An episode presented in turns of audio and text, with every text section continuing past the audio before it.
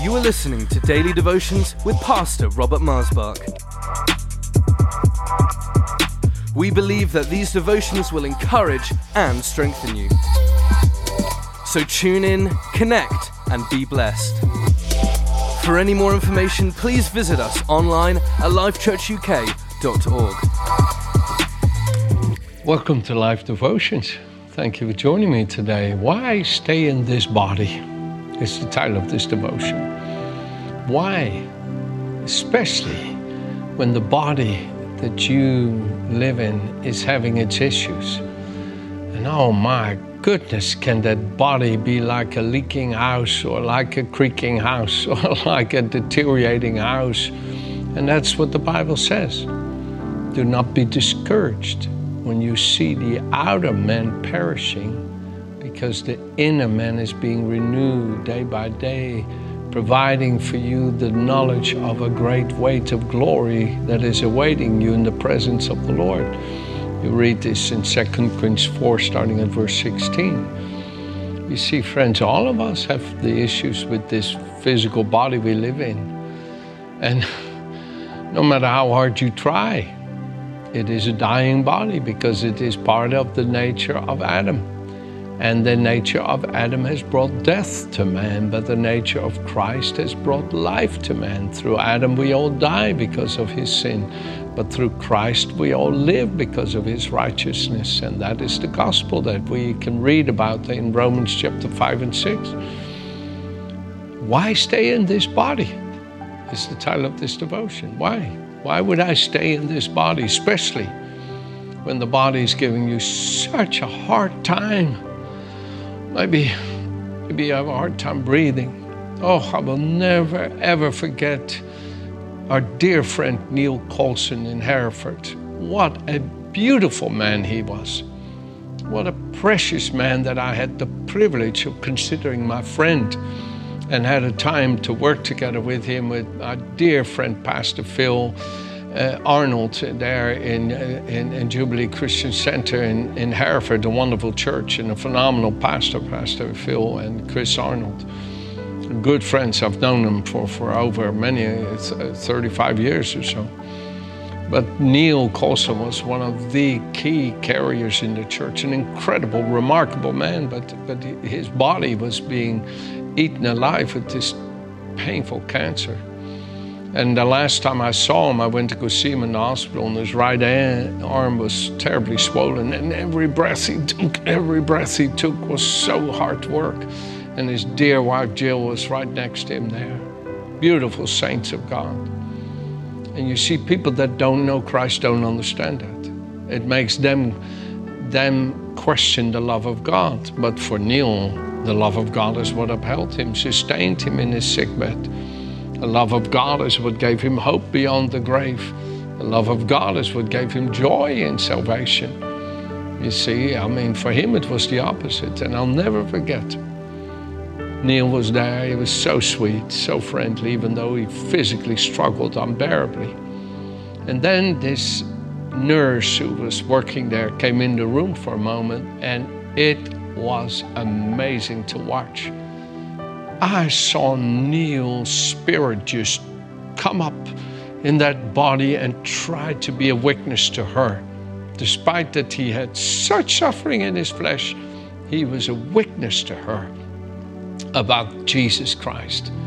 And I thought, my goodness, Father, how precious the treasure, 2 Corinthians 4, verse 6, that we bear in this earthen vessel. How precious that treasure. Why stay in this body? Let me read to you here Philippians chapter 1, starting at verse 20. This is in keeping with my own eager desire and persistent expectation and hope, that I shall not disgrace myself nor be put to shame in anything, but that with the utmost freedom of speech and unfailing courage, now as always heretofore, Christ the Messiah will be magnified and get glory and praise in this body of mine, and be boldly exalted in my person, whether through by life or through by death. For me to live is Christ, his life in me. And to die is gain, the gain of the glory of eternity. If, however, it is to be life in the flesh, and I am to live on here, that means fruitful service for me. So I can say nothing as to my personal preference. I cannot choose. I am hard-pressed, really, between the two. My yearning desire is to depart this body, to be free of this world, and to set forth to be with Christ, which I know is so far better. Why stay in this body? Like I said yesterday, we are the visible expression of the invisible. The invisible becomes visible in me, is what I talked about yesterday's devotion. And today I want to remind you why you really are in this body. Or did you not know what it says right here in Corinthians, 1 Corinthians chapter 6? Did you not know that your body is the temple of the Holy Spirit who is in you, whom you have from God, and that you're not your own? For you were bought at a price with the precious blood of Jesus. Therefore glorify God in your body and in your spirit, which are God. And that's what Paul was saying here in Philippians 1. I know why I'm in this body here on earth, is that in nothing I will be ashamed of myself, but that Christ will be magnified in my body, whether it is for me to live or for me to go ahead and die and be with the Lord. That in whatever state, he receives glory. Let it be like Neil Coulson, up to his last breath, which was all, took all the might for him to be able to keep breathing. He gave glory to God. And you could see the treasure in the earthen vessel. And it was obvious that the glory was of God and not himself. And Neil was a witness to the praise and the glory of what Christ has accomplished to purchase our body with his blood and make us the temple of his Holy Spirit. I want to show you two things in closing in this devotion. Luke chapter 24, please. Verse 36, now as they said these things, Jesus himself stood in their midst and said to them, peace to you. And they were terrified and frightened, supposing they had seen a spirit, a ghost. And he said to them, why are you troubled? Why do doubts arise in your hearts? Behold, my hands and my feet, that it is myself.